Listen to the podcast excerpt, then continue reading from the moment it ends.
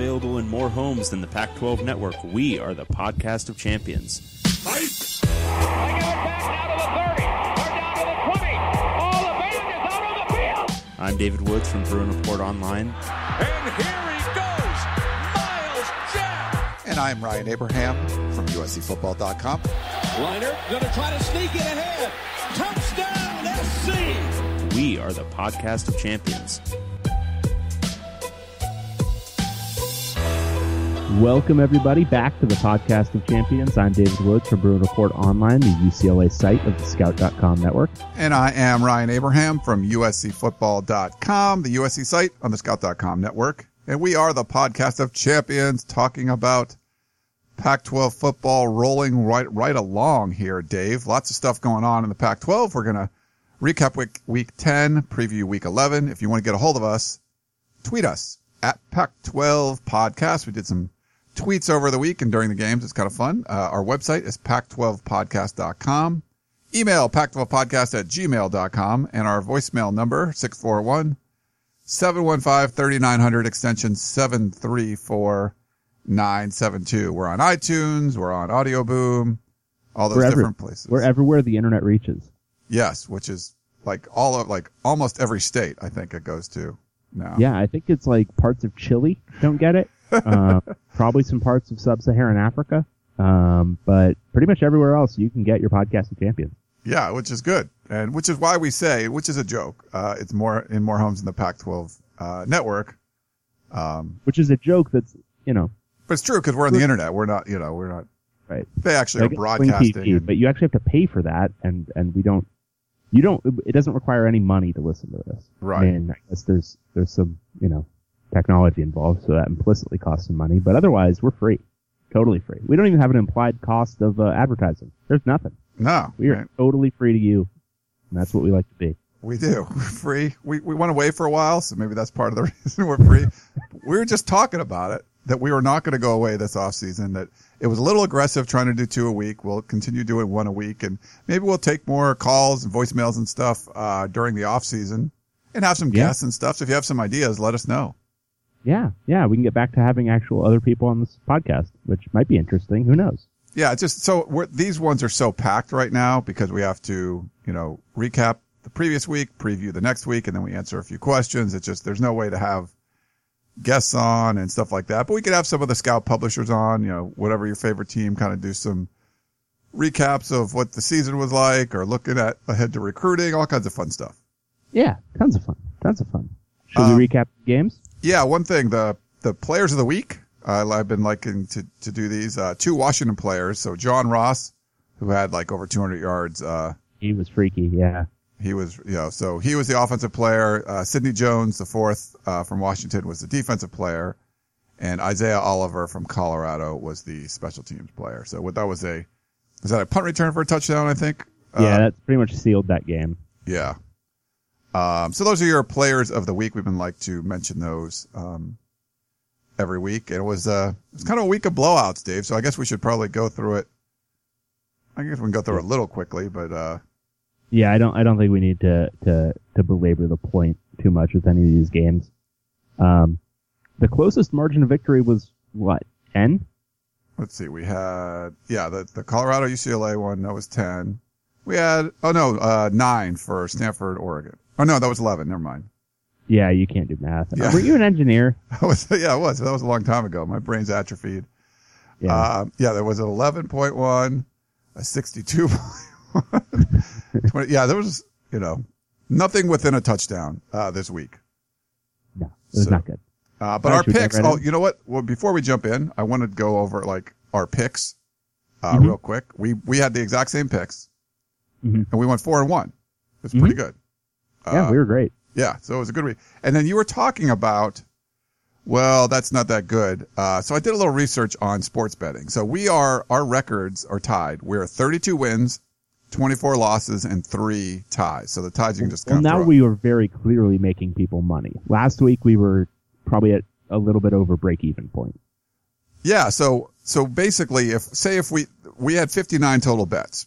Um, say if you bet you, in Vegas, there's a vig of 10%. So you have to bet 110 to win 100. So say we just bet 100, 110 bucks on every, on every bet, that would have been 6,490 bucks. The three Right. ties, we got our money back. So that's 330 back. Uh, but the 32 wins, we would have got, uh, $6,720 back. So overall, we would have got back from Vegas 7,050 bucks and we paid 64.90. So we would have won, if you bet all of our picks, 110 bucks a piece, you would have won 560 bucks for the year. But our, our winning percentage is 57.2 or 57.18. And to break even, all you need is 52.4%. So there's, if you're a, if you're a, you know, a game picker and you get better than 52.4%, they say you're good. You're making money. So we're well above that. Like 55% is like crazy. Um, Yeah. so we're doing really good actually, Dave. So this is, this is pretty good. Yeah. So basically, what we're saying is this is now a betting advice column uh, podcast, and uh, you should follow it. You and should, by yeah, that I mean I have no uh, legal obligation that my picks are any good. no, but our, our picks have actually been good. There, now there's a couple in there where we didn't have a line and, uh, we just picked the winner or whatever. So like, you know, we, we should probably just throw those out, but still, you know, as long as you're above 52.4%, you're making money. And if you're making money, you're doing good. We're, we're significantly above that. So not too bad. Woo! Four and one. Yay. Yeah. Uh, so I guess our first game we'll go to Thursday night. This was the closest one. Uh, UCLA and Colorado. Yeah, so Colorado won this one 20 to 10. Um, it feels like it was ages ago. Uh, mostly because, like, in game, it felt like the previous play was ages ago. This was a terrible football game. Um, the first half was probably one of the just worst halves of football this year for anybody. And that's really saying something considering UCLA's season, where it seems like every single game has been some form of unwatchable. Um, the first half was really bad, and then the second half was maybe slightly better, but not so much better that it made the whole thing at all worth watching. Tons of personal fouls by both teams, but mostly Colorado. Uh, UCLA couldn't get anything going offensively. They tried to run the ball, and frankly, they should never try again. Uh, 30 carries for 25 yards. Um, Colorado wasn't a whole lot better. They only had 304 total yards. UCLA's defense, if you were looking for something enjoyable to watch in this game, UCLA's defense played out of its mind, um, but was just dealt too many too many bad situations. Um, but they they turned Colorado over a bunch, forced them into probably their worst passing game of the season, um, forced them into a really inefficient running day, 52 carries for 144 yards, so only 2.8 yards per carry. Um, and ultimately Colorado put them away on a special teams play. Um, the punt return for a touchdown. Jim Mora has been fiddling with his special teams for the last few weeks. Um, had benched his two true freshmen, his true freshman kicker and his true freshman punter, and it really didn't work out well in this game because it's clear, you know, JJ Molson, the true freshman kicker, has lost quite a bit, com- quite a bit of confidence.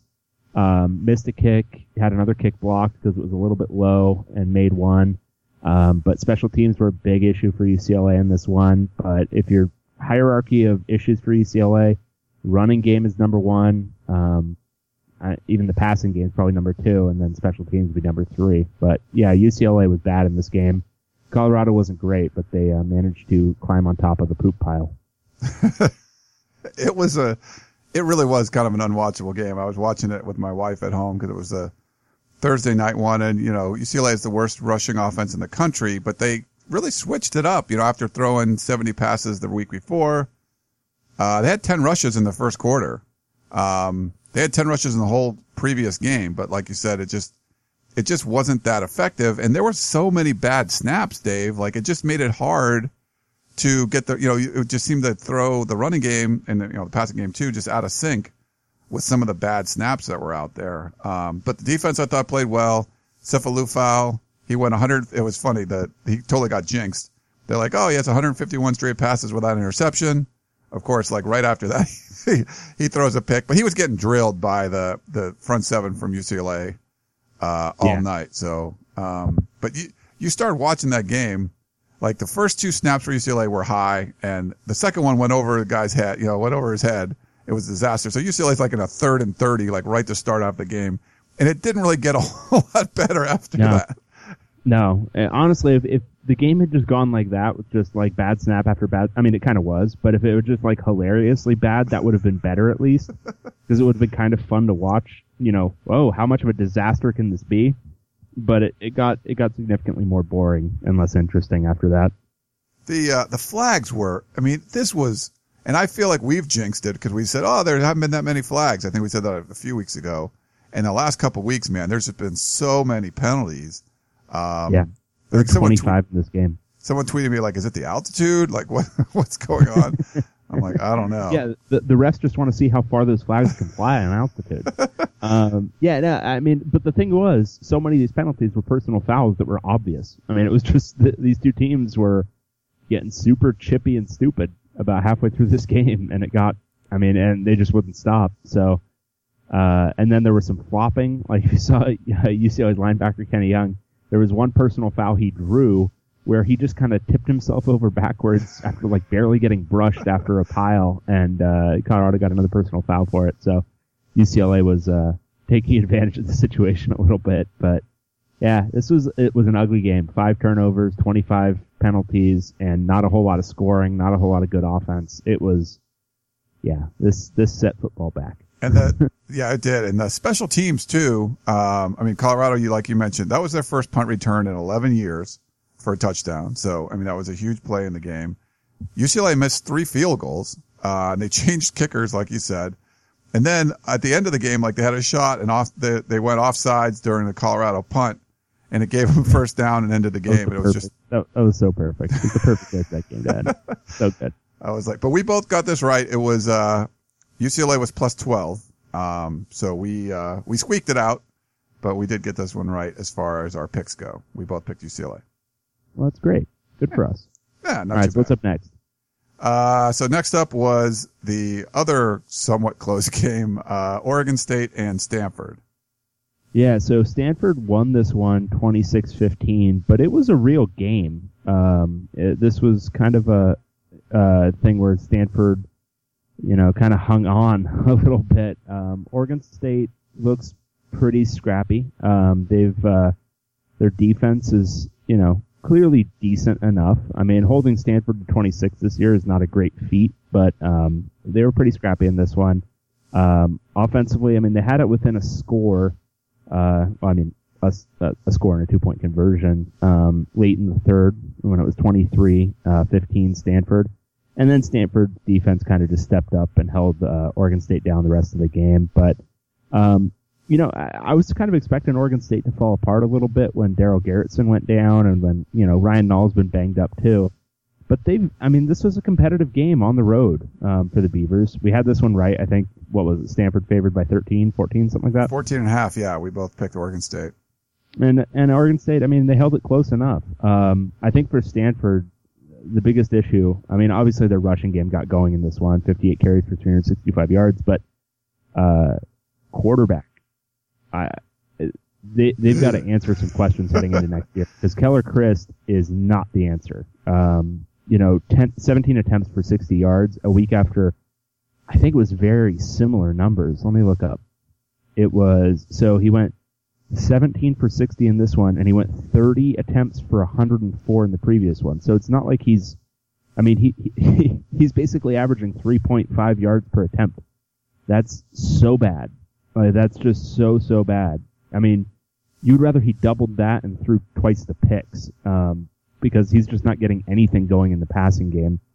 Um, he ran the ball pretty well, so there's that. But um, this Stanford offense is going to need to be a whole lot more two dimensional next year if they want to be back to being a competitor, um, because they can't just rely on their rushing game. And Oregon State's run defense is very bad, which is the only reason Stanford put up any kind of credible rush attack either. So um, I actually watched a really significant amount of this game. Um, Marcus McMaryion wasn't great for Oregon State, and if you're pointing to a reason why, you know, he gave Stanford some short fields at times, um, he was he was probably a, a part of why this game wasn't even closer. But um, I think for Oregon State fans, you've got to be happy with just you know, this is clearly a better Oregon State team than a year ago, um, despite losing their starting quarterback, which is great to see.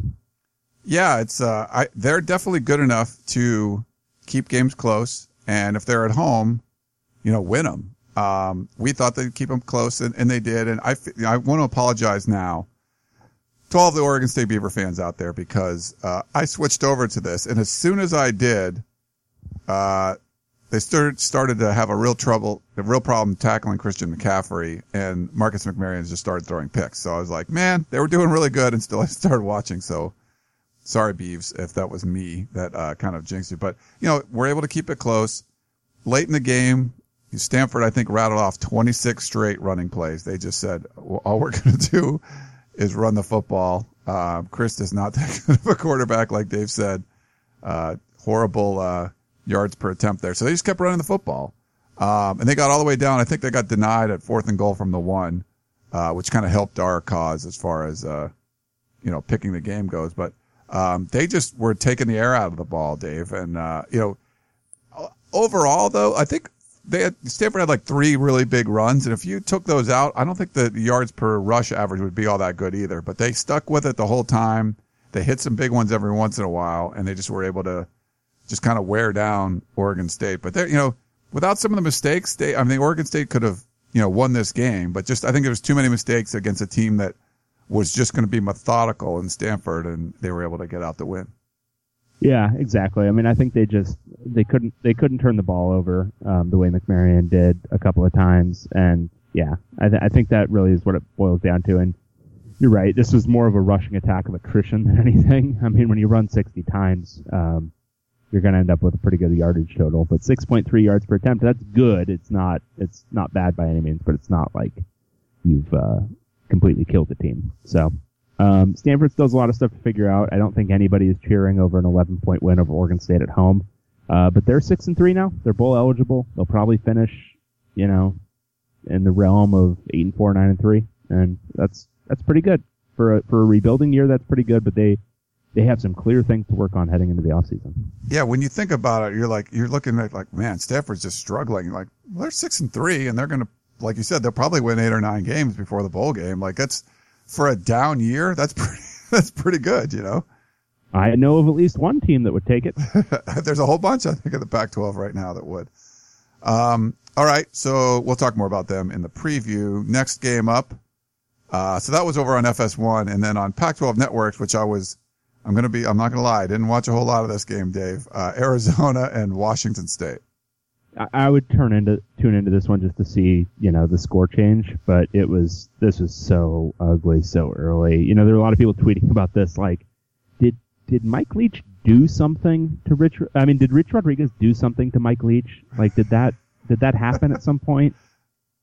Is is there some bad blood here? Because I mean, Washington State just didn't stop. Didn't stop running up the score. Um, absurd passing numbers. Between Luke Falk and his backup Tyler Hilinski, they threw five incompletions out of 52 total passes.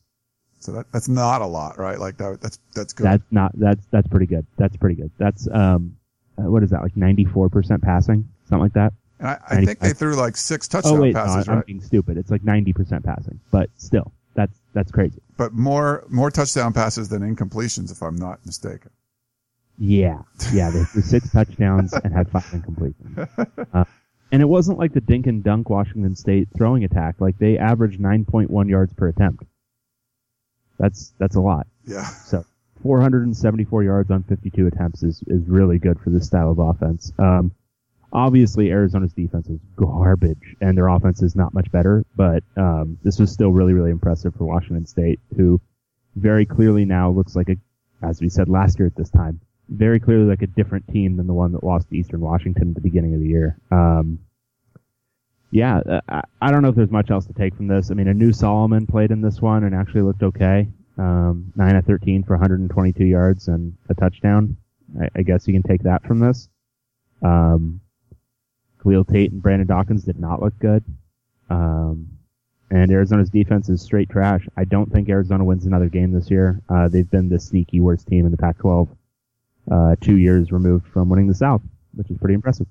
And this is the team that took Washington to overtime, which is still doesn't make any sense the more they keep losing. But um, I I was watching the you know I was at the press box for the USC game and uh, USC Oregon and Oregon State Stanford. I had on my iPad, so it would have been like difficult to kind of watch this one.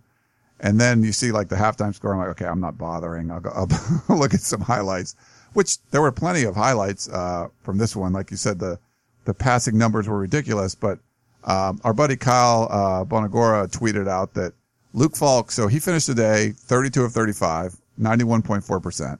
He said it was the highest completion percentage for quarterback with 35 plus attempts since at least 2004. Um, so obviously that's good. uh, uh, 10 trips to the red zone for Washington State. They scored eight touchdowns and had two field goals. So that's pretty good. Arizona only got to the red zone once, went over one.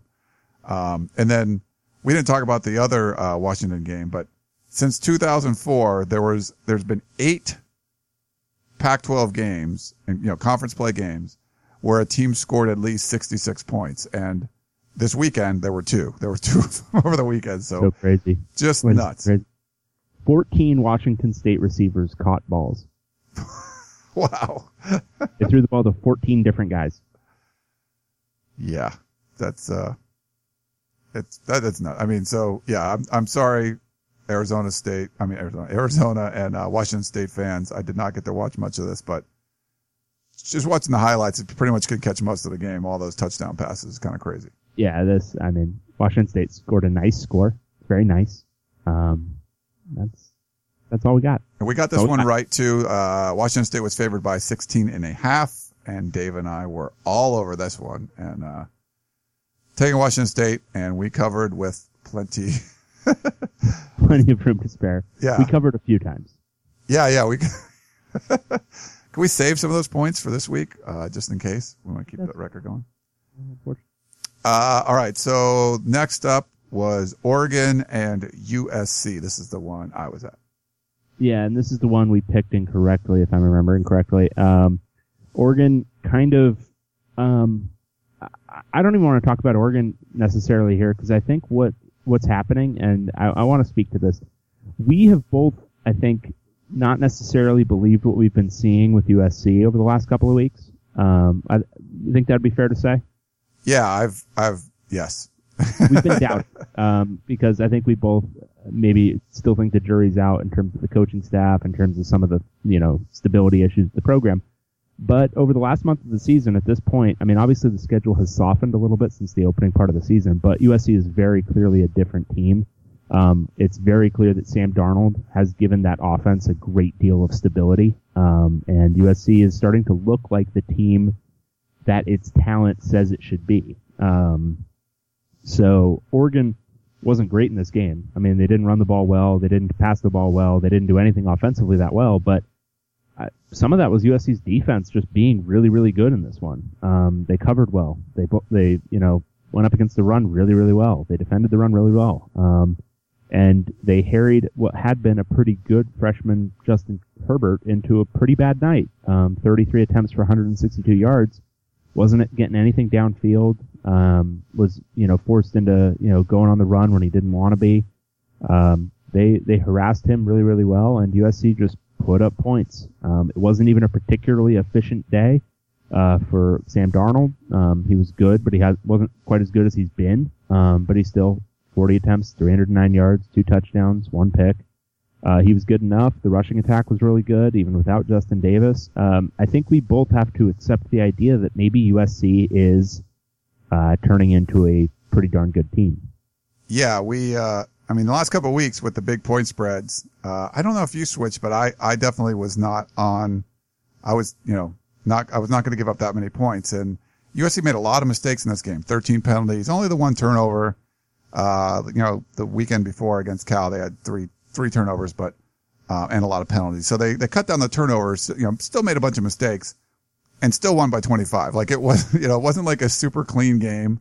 Um, it wasn't super efficient from Darnold, but he threw over 300 yards this game. You know, you had, uh, Ronald Jones going for four touchdowns on the ground. He had a good, you know, he had a good game and they were just, the defense did so well against Justin Herbert and blitzing him a lot, getting him off his spot, just like kind of we talked about. That's what they'd have to do. They did that. They harassed him and, uh, he struggled. So it's, uh, it's making me more of a believer. It's just, it's so hard because I saw those games at the beginning of the season so closely and you, you know, it's still there. Like you expect that to kind of pop out at some point, but it's not. They're playing, you know, it's not the most efficient game, but they're so talented that they're able to just beat people even when they're not playing perfect or anything close to perfect. So Yeah. it's going to make this weekend really interesting. We'll talk about that a little bit, but yeah, it's, they're, uh, they're cruising right now. They five in, they won five in a row. They've won eight straight at home. Um, Yeah. So yeah, it's kind of crazy.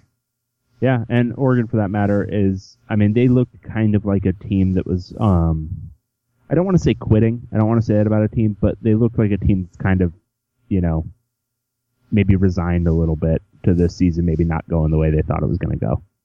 Um, they just looked a little bit once you know once it was I think what twenty four to six to half. is that what it was once it was that point it just kind of felt like Oregon was a little bit done with that game um, that's kind of the vibe I got just it, it, they were outclassed athletically and then I think USC was just so much better than them that it was just uh, not their day at all I kind of thought the Ducks would come in. You know, you're finally getting off the snide, finally getting a win at home against Arizona State. You feel better about your freshman quarterback, um, but I, but you did get the feeling though that they would have to start off on a pretty good Yeah. note. You know, they had to start off hot yeah. and they And. Once they didn't, I think, like you said, it was just it was going to be tough to recover. yeah exactly all right All right, so one last game. This was uh, another not so close game. Uh, Washington and California.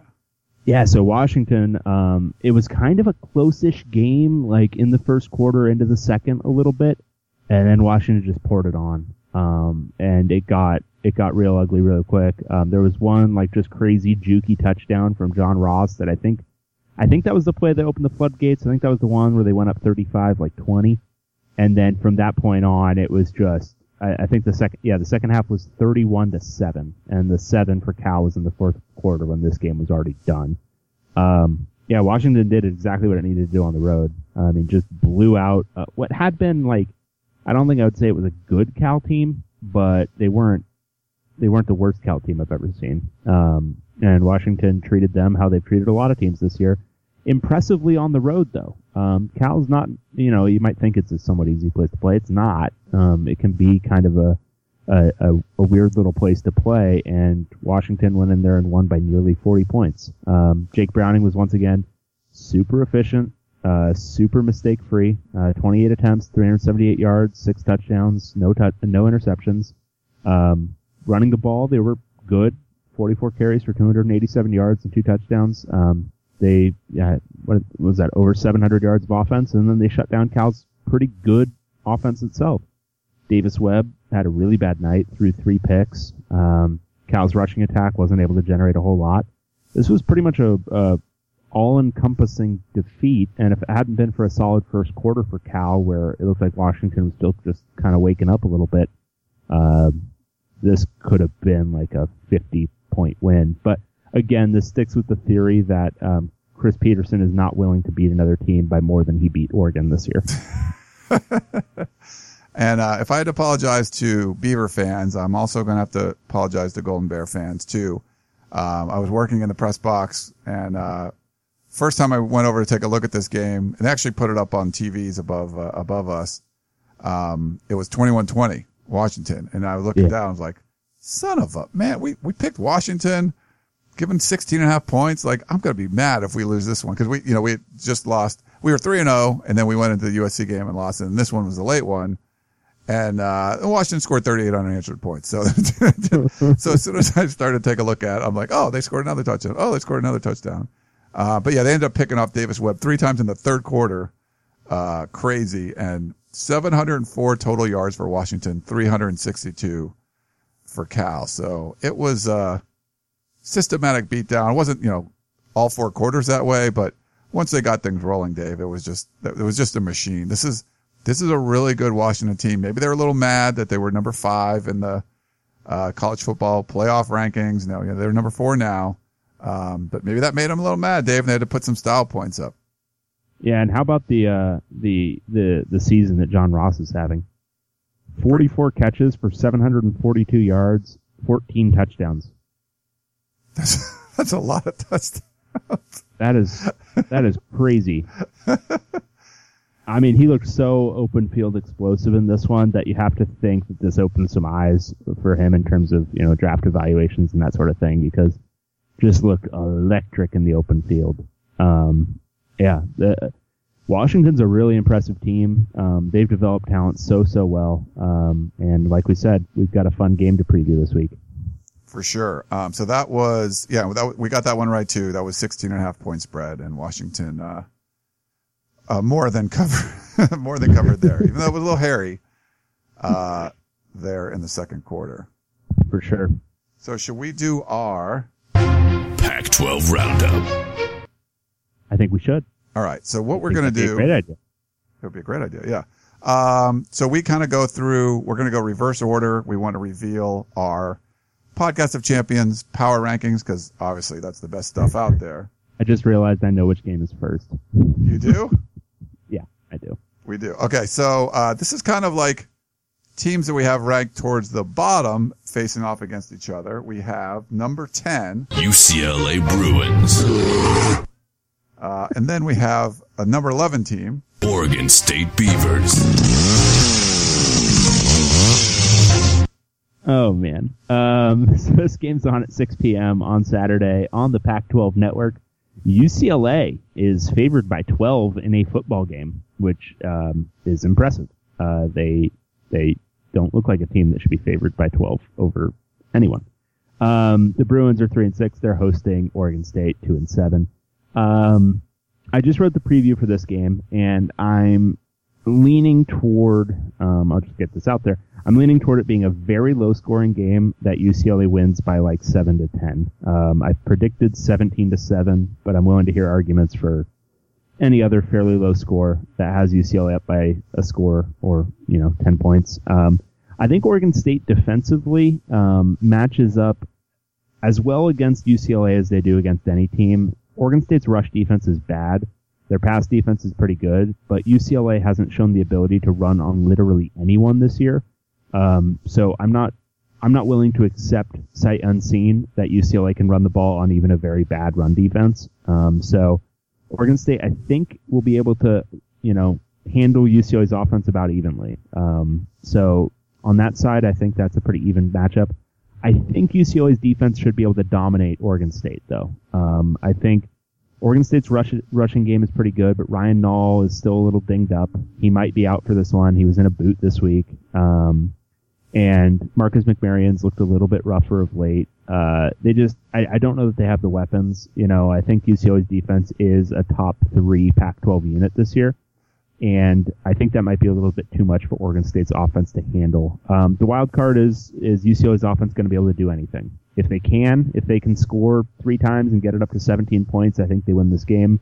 But if they have the issues they had against Colorado, and that's not out of the question. Colorado's got a much better defense than Oregon State's, but UCLA's offense is not good. Um, if they have another, you know, game like that, then, and you know, at this point, with UCLA being three and six, one and five in conference, you have to take into account the possibility that at some point the defense is just going to say, uh, "Screw this." I mean, we're not gonna we're not gonna go out here and play lights out if the offense is just going to keep screwing up every game. So um, that's something to monitor whenever you see teams losing like this uh, that necessarily that weren't necessarily expected to lose like this. So I've got UCLA winning, but I don't have them covering. Um, I think they could cover if everything goes well, but um, I just think playing the odds, I don't. I, I, I think it's more like a seven to ten point game.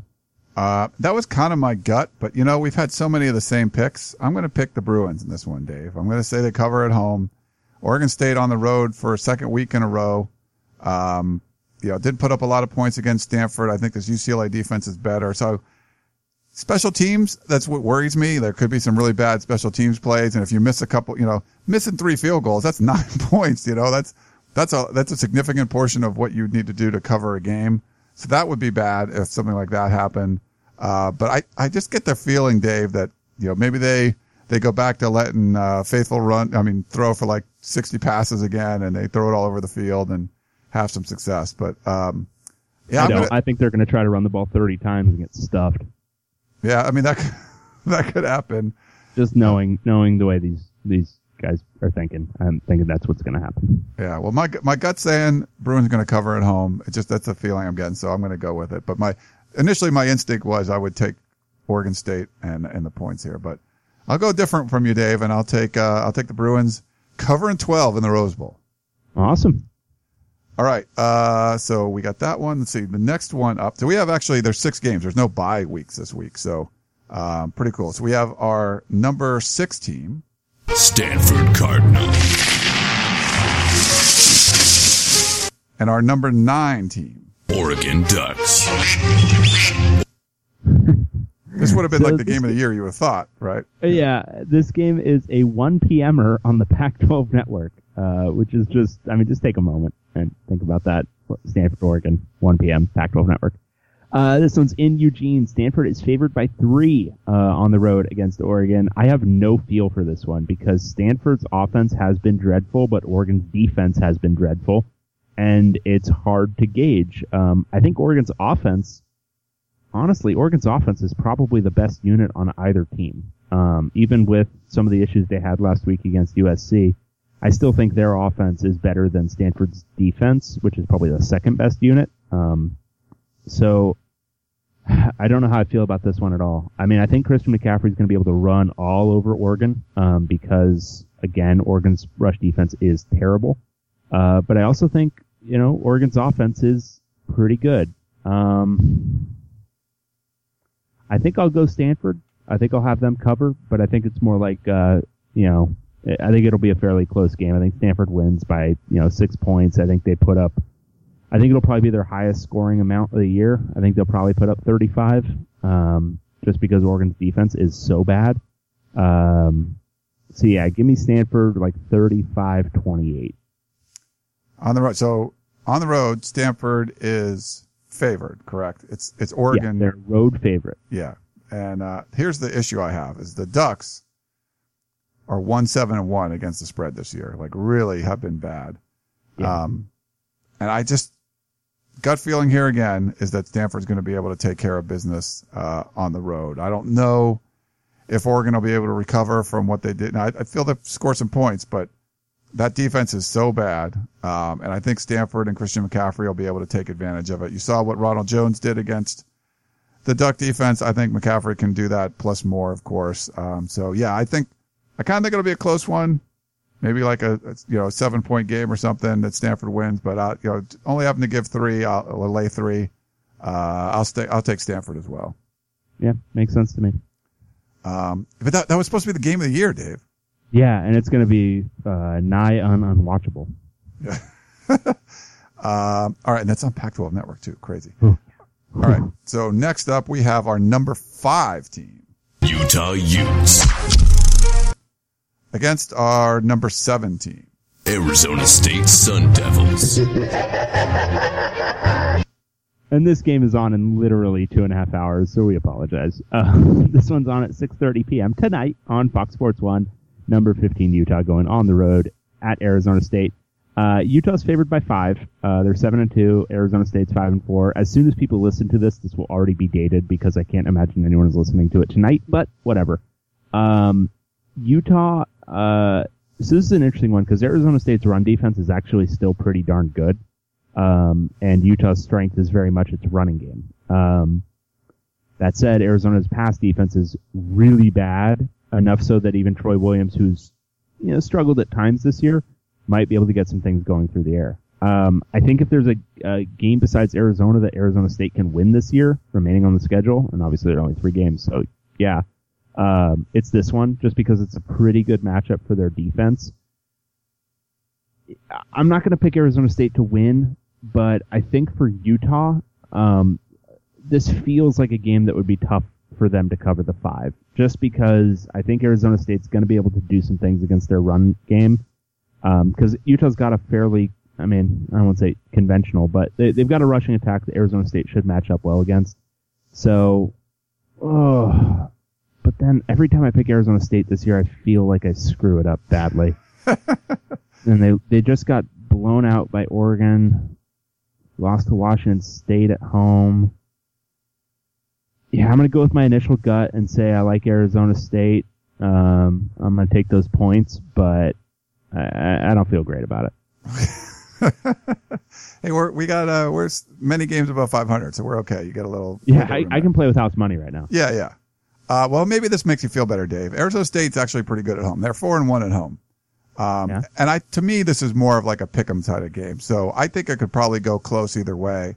So with a five point spread, I'm going to take Arizona State, uh, as well. And a lot of people will be watching this game. I mean, USC fans, uh, would love to see Arizona State upset Utah to give them a shot, um, at what's going on there. But I, just to me, gut, I think it's going to be close. Um, and uh, with five points, it's just too big of a spread for me. So I'm going to take uh, ASU as well. I know. I know you don't feel good about it, Dave. I don't feel great about it. I, I think it's a, a reasonable possibility. More, I'm I'm kind of upset that people will be listening to this after this game is already probably done, and they will know off, you know, after the third preview that we are we are either very stupid or very smart. I do, I like listen to that sometimes. I'll listen to another podcast where they're picking games that already happened. You're like, nope, you're wrong. Nope, you're wrong. Nope, nope, that nope, didn't nope, happen. Yeah, exactly. So sorry. Hopefully we're right. Um, all right. So next up we have our number four team Washington State Cougars. and our number eight team. California Golden Bears. this this game is going to be bonkers. Um, so this one's on at 7:30 on ESPN in Pullman. Cal going at Wazoo. It seems like this game is always like some weird, crazy one-score game, and that might not even be true. It just feels that way. But Washington State is favored by 15 points, um, which I guess speaks to the respective quality of these teams because Washington State's clearly a better team. But I, I, I just feel like when they're both involved in these games, they just love to just score and let the other team score and then score again and then score again and score again. Um, I, kind of think this is another weird one for Washington State. I, I think I think they're going to win. I think 15 points is a lot. I think Cal is an explosive enough offense, and Washington State doesn't have a good enough defense um, to shut Cal down the way. Um, who did they just play? Uh, Washington.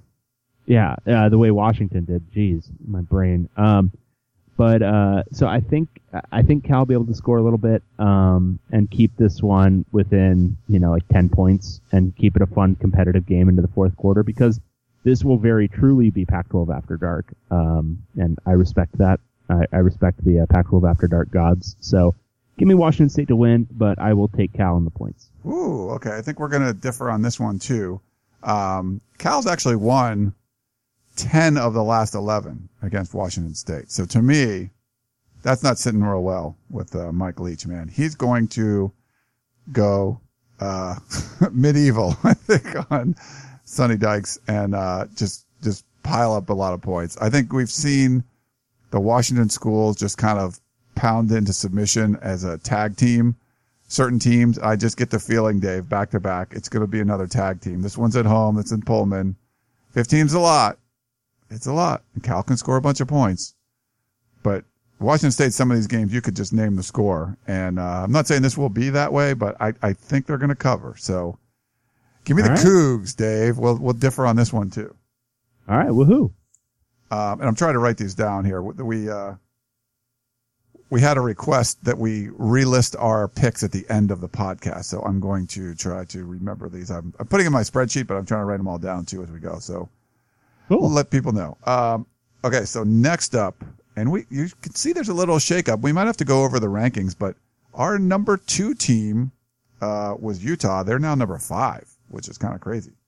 And our, our number three team is now Colorado Buffaloes. and they are taking on the worst team according to the ever popular Pac-12 podcast, uh, podcast of champions power rankings, Arizona Wildcats. number 12.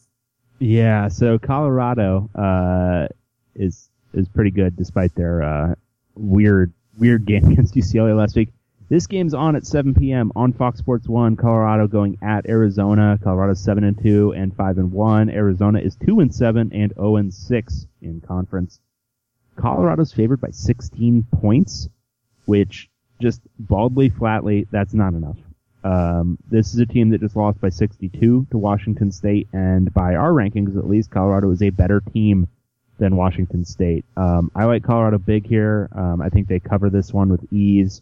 Um, I think Sefo Liufau will break out of his mini slump, um, and uh, I think uh, I think the Buffs should roll. Arizona's just this is not their year. They're they're gonna they're gonna try their hardest again next year, but this one was a very very bad season, and I think they will just be looking to end it as soon as possible. So this is 16 point spread and you're taking Colorado. Oh yeah, Oh yeah, in like a big way. Like I would take I would take Colorado minus like 28. Yeah. Um, Colorado's not, you know, it doesn't have the same kind of explosive offense as some of these other teams that we've seen pile up Uh-huh. a, a bunch of points, but yeah, I, I can't see them winning by less than 21, uh, in this one. Arizona's one and eight against spread this year, so they've definitely underperformed.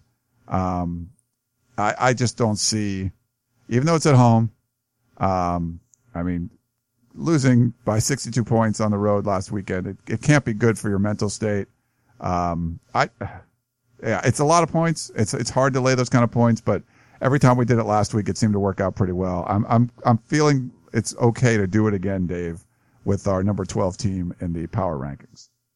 So just yeah, exactly. And just to let you know, Washington State, uh, according to Bill uh, Connolly's S&P Plus, they have the 25th best offense in the country. Colorado's just behind them at 32. So still pretty darn good offense. Oh, so that, okay. So that's the, that's the, that's the advanced metrics, advanced stats Yeah, stuff. advanced stats. Uh, all right, so we'll both take uh, Colorado in this one, which I don't know. I'm, I'm not thinking if of all the games to watch, like this might be this is one you might not want to watch. It could get ugly. I'll I'm gonna watch it because again, uh, Buff Stampede. But yeah, we love we do love we love we love the Buff Stampede. Colorado Buffaloes. I could listen to that all day. All day. All right, so our last one, and uh, you know, there's our rankings got mixed up a little bit here. You can uh, email all your complaints to uh, podcast. sorry, pac12 podcast at gmail.com. If you don't like it, but we we have a number one versus number two matchup, Dave. We have number one, Washington Huskies. and now all the way from number twelve uh, several weeks ago up to number two. USC Trojans. All right, so the game of the week, and this is, if you look at the rest of the slate of college football, this is truly the game of the week. Um, 4:30 p.m. on Fox in Seattle in a rain game, most likely. Uh, number 20 in the rankings that don't matter, but number two in our hearts, USC. Uh, six and three, five and two in the conference, taking on number four in this, and number one in our hearts. Uh, nine and uh, nine and zero Washington, uh, six and zero in conference. Washington's favored by eight and a half, which is an interesting line. Um, it- Washington's really good, um, but USC's looked like a a comparable team over the last month. Admittedly, USC hasn't played a great schedule, but Washington really hasn't either um, over the last month. I mean, they played Utah, and it was a very, very close game. Um, and I think if USC played Utah right now, it would probably be a very similar game. I think these teams are a little bit more evenly matched than an eight and a half point spread feels to me. Um, I think USC has a probable talent advantage. Um, you know, I don't think it's that extreme because Washington's developed their talent very well, but I, I think USC has the players to definitely run with Washington. Um, Chris Petersen wins the coaching matchup here. I don't think there's any question about that. Um, but Sam Darnold is playing really, really well. This should be probably one of the premier quarterback duels in the Pac-12 this year, uh, with Jake Browning on one side and Sam Darnold on the other. Um, I, and it's crazy to say that about a guy who's starting his what like fifth game, but uh, Darnold's played really, really well. Um, I like USC here. Um, I, I'll take them in the points. Um, I think this is going to be a very, very fun game and what should make up for a very lackluster uh, slate on Saturday. Yeah, I'm gonna I'm gonna agree with you, Dave. Um, I've not been buying in. We obviously both started to buy in on what USC is doing, which probably is going to be their downfall. But um, we moved them up to number two because we felt like they're pl- if they played Utah today, USC would be favored in that game. Like there's no other team in the Pac-12 that USC wouldn't be favored over outside of Washington. So that's why we kind of moved them up to number two. Uh, they won I felt like this should have been like Washington minus five, yeah, something like that. Like where if if you know if they win by a touchdown, they cover. Um, I think eight, eight and a half just feels like a lot. Um, I think they still probably win because it's at home and they play really really well at home. But if you gave me this on a neutral field, I think it's a pick 'em right now. and it's moved up. I mean, it was seven or seven and a half to start. So it's, uh, and usually when it's going that direction, you should be on the side it's moving towards, but it still Yeah. just seems like a lot to me too. So, um, it, it I think if Washington covers it, it's going to be mistakes on the USC side. I just think Washington, like Dave said, better coach team. Uh, you're not going to see as many mistakes. You're not going to see as many penalties. Um, you know how how effective is this USC defense? It's really been disruptive. Uh, is going to be against Jake Browning. Um, they you know they can run, they can throw. It's a very balanced Washington offense. Uh, so I, I think that you know USC can be susceptible to some uh, misdirection type of plays. You can get some big plays that way. But I think just straight up, Washington can can do some things to you that you know maybe that some of the offenses USC's played recently won't be able to do. And they're able to generate on defense. Washington can generate pressure with the front four, even with Joe Mathis out, uh, which is you know it's a big loss because he's a you know sack machine. But um, I think they'll be able to make Sam Darnold move around. But he showed the ability to even when he's you know running for his life, he doesn't get sacked and he finds people downfield and makes big plays. So um, I just get the feeling, Dave, it's going to be a pretty close one, and eight and a half's a, a lot of points. It, I could see Washington covering, but if they do, it's going to be USC probably makes a bunch of mistakes in this game. Yeah, for sure. That makes a lot of sense to me. So I think that game will be the game of Saturday. I think it'll be a lot of fun. I think it might be the, you know, we've said this a couple of times about Washington, but I think this will truly be the uh, Pac-12 game of the year. I think it will. So, um, and so Frank wrote in, Dave, and he wanted us to uh, reiterate our picks at the end. So I'll I'll go through them real quick. We have uh, UCLA, Oregon State. Uh, the Bruins are favored by 12. I took UCLA. Dave took Oregon State. Uh, Stanford at Oregon. Um, Stanford favored by three. Is that, is that right? I think that was three. Um, Yeah. we both picked, uh, Stanford on the road. Utah is on the road at Arizona State. Arizona State's getting five points. We both took Arizona State. Washington State, uh, minus 15, uh, hosting Cal. I took Washington State and Dave took Cal. Colorado, uh, favored by 16 over Arizona on the road. We both took Colorado. And then Washington hosting USC, getting, uh, giving eight and a half points away. We both took USC and the points. So Frank, that's, uh, thanks for, that's a good idea. We can kind of recap them all at the end. Just give me one more thing to do as we're, uh, going through things. Yeah, very good. Uh, we have a few questions. You want me to read them out, Dave? Or Well, let's do a couple. how did I get to be the guy that does this all the time? Remember, I used to read the questions. I used to like I, that. I remember that. what were- happened there? Those were glory days, weren't they? Um, Yeah, Here, I'll I'll get in there. You you ask the first one, and I'll uh, I'll sign in. oh, okay. Are we on uh, Are we on our email? Yeah, yeah. um, This is on the email. Um, so I'll start off with uh, go to. You can read Big Nick's thing, but I'll go down to uh, Earl in West LA. He said, David, the only positive thing I can say about the Bruins' performance against Colorado is they covered the spread, which we both like that. Uh, It was only a few years ago that Jim Mora proclaimed they own LA. During the Brett Hundley years, they could beat anyone uh, except Stanford. Now they can't seem to stay out of their own way. How could a program that seemed to be on the rise reverse course so dramatically? Josh Rosen is only one player, and what we are seeing appears to be a team effort. What has happened to the Bruins? Well, simply put, they tried to change their offense to something they didn't have the personnel to run. Um, they tried to go to a pro style scheme, and they don't have pro style players, and it's been an unmitigated disaster. Um, now, why has it not ascended to like an 11 and 1 program? That's a more complex answer, but why has it reverted to a 3 and 6 one currently? That's probably going to finish the year 4 and 8. Uh, they, they completely screwed the pooch on the offense. I mean, it's, it's pretty simple.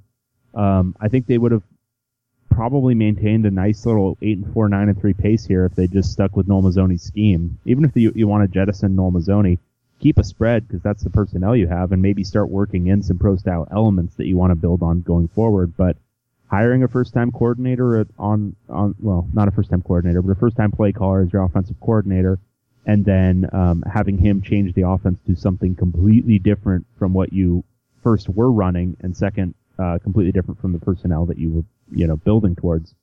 Uh, you know, we all should have said it at the time, um, and we did, you know, raise some concerns, but obviously that was a bad move, and it probably should have been obvious at the time. So that's the main reason why it has become so bad so suddenly. Um, it's not, you know, there's there's narratives around the UCLA program that you can buy into or not buy into, but simply put, that's the reason this season went so south. All right. Uh, thanks for that one, Earl. You want to read uh, Nick's Pac-12? Uh, he calls it the rub down. I don't know if that was a Yeah. Yeah, the Pac-12 rubdown. All right, so this is great. Hi, this is Nick from Cyprus, aka Big Nick, 21 USC, from the P.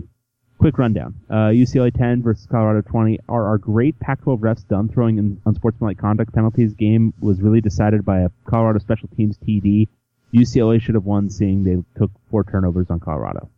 Okay, I think that's fair. Uh, Oregon State 15 versus Stanford 26. I'm not going to lie, I didn't watch this game well because, quite frankly, neither of these teams are good. One has been garbage for the past two years, the other is so-so at best, and Chris McCaffrey isn't going to New York. Okay win for Stanford. Arizona 7 versus Wazoo 69. What can you say? Wazoo put a beat down on the Wildcats. Again, I expect Ryan and Dave to downplay how good Wazoo is. I kind of did again. And love UW instead, which is sad. I personally think this is a shame, and I believe Gabe Marks is six receptions away from breaking Nelson Spruce's all-time Pac-10 12 reception list. Mike Leach is an awesome coach who wins a lot of conference games in the Palouse, which isn't easy. Oregon 20 versus USC 45. Man, it feels good to be a Trojan today, beating the living crap out of Oregon. Boy, Oregon has fallen off. LOL. Fight on Rojo 2, running the ball for four TDs. UW 66 versus Cal 27. Well, let the ro- love affair between happen Ryan and Dave with UW praising them and then bashing Wazoo. One cool thing for Cal was Marshawn Lynch before the game riding the golf court on the field with the Bay Area rapper E40. That was pretty cool. Questions. Which game this week was re- refereed the worst in the Pac-12? Uh, I mean, there's no question that was UCLA Colorado. Yeah. Not necessarily because any one flag was bad, but when you throw 25 flags in a game, you're doing something wrong. Yeah, I would agree. I mean, there was a bunch of bad ones, but that's that was just that. And that the problem was it was on a national stage. Like that's not what you want to put in your picture window. You know that I think I tweeted this. If you ever if you ever watch a Christmas story, um, one of my favorite movies, it's like putting that that lamp up in the big you know bay window for all the neighborhood to see. Like that's what the Pac-12 was broadcasting. Like look at our conference and all its horrible glory. And uh, so yeah, I thought that's why I thought it was the worst. Yeah, exactly. Um, next, when will you guys give equal love to the Washington schools? As you can tell, I'm a Mike Leach guy, not a Steve Petersen guy. Great. I've got a good answer for you.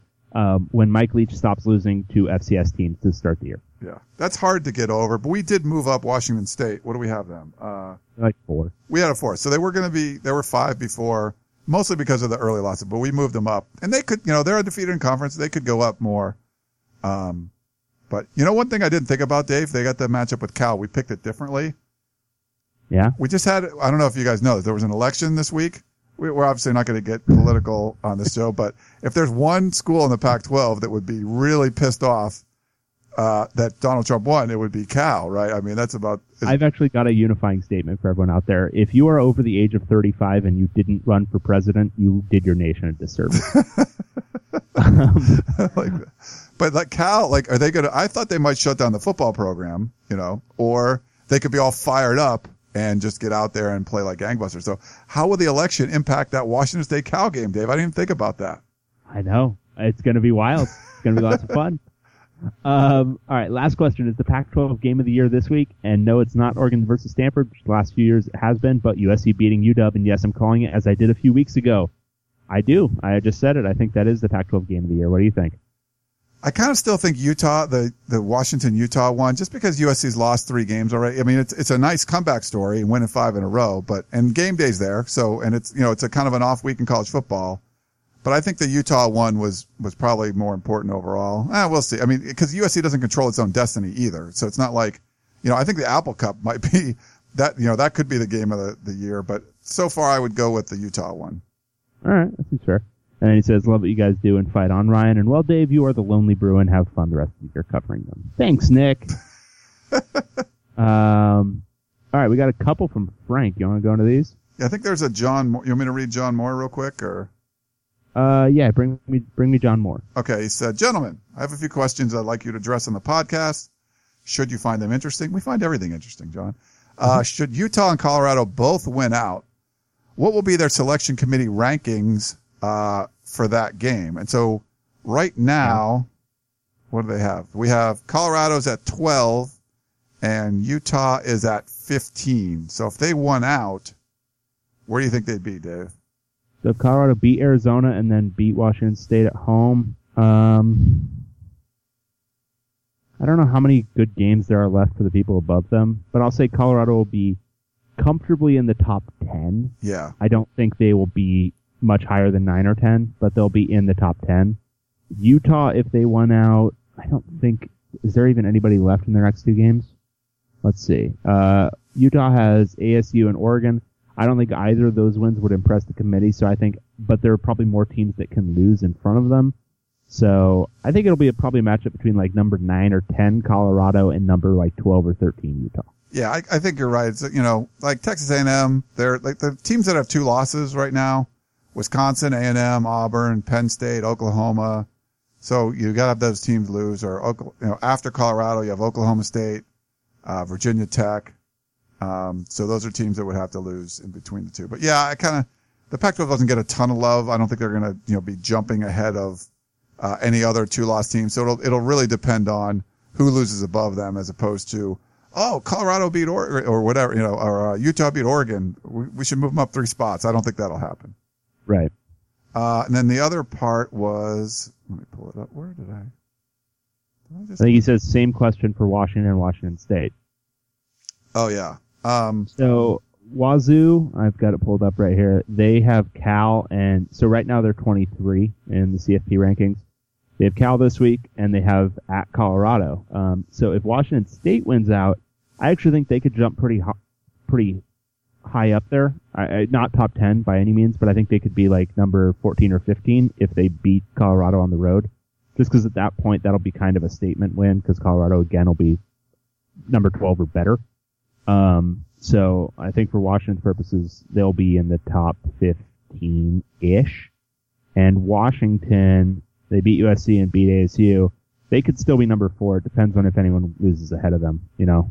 And I, I don't think there's much likelihood of any of those teams losing in the next two weeks. no, I mean like the be number four. yeah, like if Michigan loses to Ohio State, would Washington go to three and Ohio State to four, or would they? Jump? Isn't that is is that the final game of the year, or did they have? Isn't that on the? Isn't that the? oh, I think the that's the same weekend. Yeah, so that wouldn't happen before that. Yeah, that's game. what I'm saying. Like, and Alabama Auburn's that weekend too, I think. So they're the two best chances for both of those teams losing come in that final week, and then um, Clemson has no remaining. Uh, I don't think they play again until the playoff, Yeah. right? they have three buys. yeah, I mean, I, they they don't have anything left on their schedule, so um, yeah, I think I think Washington's probably stuck at four um, through the Apple Cup, and then we'll see where they land after uh, after that final weekend. it would be good for Washington if you're, you know, you want to see the Pac-12 do well. I mean, it's pretty much Alabama and everybody else. Like, I'd much rather, if you're a Washington fan, I think you'd much rather match match up with like Clemson in the first round as opposed to Alabama. But you know, who knows? Washington, Alabama would be a lot of fun. Um, I don't. There aren't many coaches that I would give a, a slight advantage to the other guy, but I, I think Petersen. Petersen would scheme the hell out of that game. Like he would have he would have some definite things to do against Alabama that maybe other teams wouldn't necessarily think of. Yeah. All right, and we had you, uh, you said Frank had a couple questions, or Um, yeah, was that it? Uh, okay. And yeah, so Frank had a couple of them here. Um, oh, I had one. All right, so same, different. Hello, Dave and Ryan. I've noticed some similarities between USC and UCLA and the different reactions by both teams to those similar events. Both teams have changed some coordinators and schemes, and both are playing a quarterback that didn't start the year. Uh, yeah. USC's results have trended upward throughout the year, while USC's have UCLA's have taken a nosedive. Why? Is the first year head coach that much better than the veteran? With all of that NFL coaching experience, which Mora reminds us from time to time that he has, is it that he just doesn't grasp the college game, isn't a good teacher, or hires the right staff? Thanks for your insights. Don't hold back. All right, so that's his first question. Um, I mean, I already talked about UCLA. I, I mean, I think it was mainly doing the offensive change. I don't think the Rosen injury actually. I mean, they probably win a couple more games, um, but the season was trending in a bad way already um, before he got hurt. So I, I think it would have maybe put a what's the uh, what's the phrase lipstick on a pig if uh, Rosen had played the rest of the year. They would have finished like seven and five, and it would have made it look a lot better than it was. But I think the offense was the uh, the biggest issue for UCLA. And yeah, uh, is it Mora's fault that he went to that? For sure. Um, making that judgment call probably spoke to some NFL style thinking rather than understanding exactly what he needs to do in the college game. Um, but I don't know that this season in particular speaks to anything more than that. I think this is a fundamental offensive issue, and it speaks to some maybe some poor decision making in the offseason uh, to go to this offense. Um, but if you look at this year, it, the defense is pretty good. Um, it's it's the offense. And I think on the USC side, it's certainly different because, um, I mean, you could argue that Clay Helton and Tee Martin made a mistake at the beginning of the season because they picked an offense or they went with an offense and their quarterback, it wasn't equipped to run it. I mean, they, I mean, I think Max Browne can be successful, but not really in the offense that they were trying to run. So it was kind of a square peg round hole sort of thing. And then they caught lightning in a bottle by switching to Darnold. And not only can he run that offense well, but when they screw something up and they don't have a, a play that's, that working well, the offensive line breaks down. He's just good enough on his own to go out and make something happen. So to me, that, that part isn't coaching. That's just Sam Darnold being himself. So, uh, it's, I mean, I, I think USC was switching to a better quarterback or one that would fit their system better. UCLA's quarterback got hurt. I mean, it's a completely different sort of thing, but, um, yeah, it's, you know, see what USC was doing the first part of the year. They were pretty terrible and they've just been able to kind of turn things around. Uh, I, it's, it's, I don't think it's a, it's a weird comparison, I would say, between the two schools for that. Yeah, I don't think there's much comparison this year for obvious reasons. Um, and then his question two, with the legalization of recreational marijuana in California, do you anticipate more suspensions due to violation of team rules in the future? Wouldn't be shocked. Yeah. Um, yeah, I, I think that probably is something that teams will have to consider and maybe relaxing their draconian penalties for something that is legal in a lot of states now. Yeah, you know, when propositions pass in California, sometimes it takes a while. People don't, you know, you can't go out and buy pot today. You know, there's all this weird stuff that kind of happens. And I'm sure this will be coming up. I mean, cause you, there's already two states in the Pac-12 that had it legalized, Colorado and Washington. So you kind of get some jokes now, California. So four more schools, they'll, they'll have it legal around there. So I, you know, I think down the road, as more states pass it, um, maybe they have to change the rules. Like you said, I'm not sure, but it certainly could have some sort of impact, um, at some point. I, I don't know if you'll see like more suspensions. Uh, if you're a player that was smoking pot now, you it's not like it's going to change it. And if you weren't smoking pot, I don't know if you're going to like, oh, I'm going to start smoking pot now because it's legal. Like if you wanted to, I'm sure you would have already. So I, this is my opinion, but Yeah, no, that's probably a good point too. All right, that's it. That's all we got. sweet. Well, thanks for the questions and, uh, thanks for enjoying our little show here. We, uh, we try to bring you, bring you all the hard hitting takes about the Pac-12. We watch a lot of it and we, uh, Bring the hottest of hot takes. Yeah, share our opinions. Um, Yeah. moving around the power rankings, which got a little mixed up this week. And, uh, so hopefully you download this right away and you, you hear it before, cause it, physically you'll be able to download it right as it goes live and then get our takes on the Utah Arizona State game. But you have to do it real quick. So hopefully you guys have done that. Yeah, hopefully you do. Um, I mean, if we get it up real quick, we'll get it on their drive home. That that's something. That Yeah. counts. Yeah. I'll do it now. I'm going to put it up right as soon as I'm done. Get it up, put it out there for the peeps. Uh, so hope you enjoy it. So well, without further ado, we'll end it. That is David Woods, the great David Woods. This is Ryan Abraham. We are the two hosts, the, the goofy hosts of the podcast of champions. Hope you guys enjoyed the show and we'll talk to you next time.